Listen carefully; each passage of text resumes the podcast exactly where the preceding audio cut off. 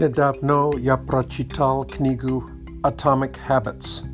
Я думаю, что перевод будет «Атомные привычки». Я хочу делать отзыв этой книги. Обычно, когда мы думаем о привычках, мы думаем о плохих привычках, как, например, курение. Конечно, есть плохие привычки, но также есть хорошие привычки, даже у каждого человека. Например, каждое утро многие люди чистят зубы. Ученые, ученые говорят, что 40% что мы делаем каждый день – это привычки. Автор Atomic Habits думает, что привычки сильно влияют на цели.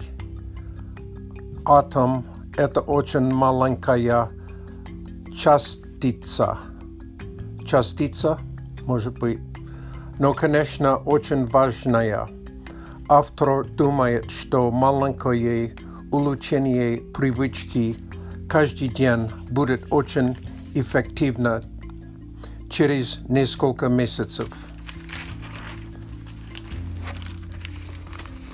Я изучаю русский язык, но это трудно строить предложения, например. Я решил писать каждый день в дневнике. Если я пропускаю день или два, это не страшно. Это очень легко, и через шесть месяцев, вуаля, я могу лучше строить предложения. Иногда цель кажется слишком трудно, но делать привычку чуть-чуть лучше каждый день – это легко. Сейчас я не говорю свободно на русском языке. Все, что я сейчас говорю, я читаю. Я читаю то, что я сам написал раньше, заранее. У вас цель? Какие привычки вы делаете каждый день, чтобы достичь эту цель?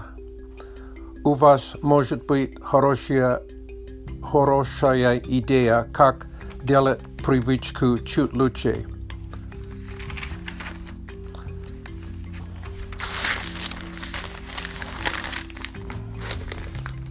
Автор Atomic Habits думает, что не только важна цель, а процесс, что мы делаем каждый день, чтобы достичь цель. Я думаю, что это важно иметь цель, а также это важно наслаждаться процессом. Спасибо за внимание. В прошлый раз я сказал спасибо за послушание послушание.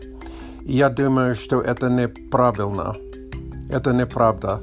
Я хотел думать о слове, а, похоже на слово посмотр. Поспи, пос, спасибо за посмотр, но вы сейчас не смотрите меня. Моя новая привычка делать подкасты – я хочу говорить лучше. Я хочу сказать спасибо Крегу uh, from American Studying Russian канал на YouTube. Он вдохновил меня или меня, я даже не знаю. До свидания.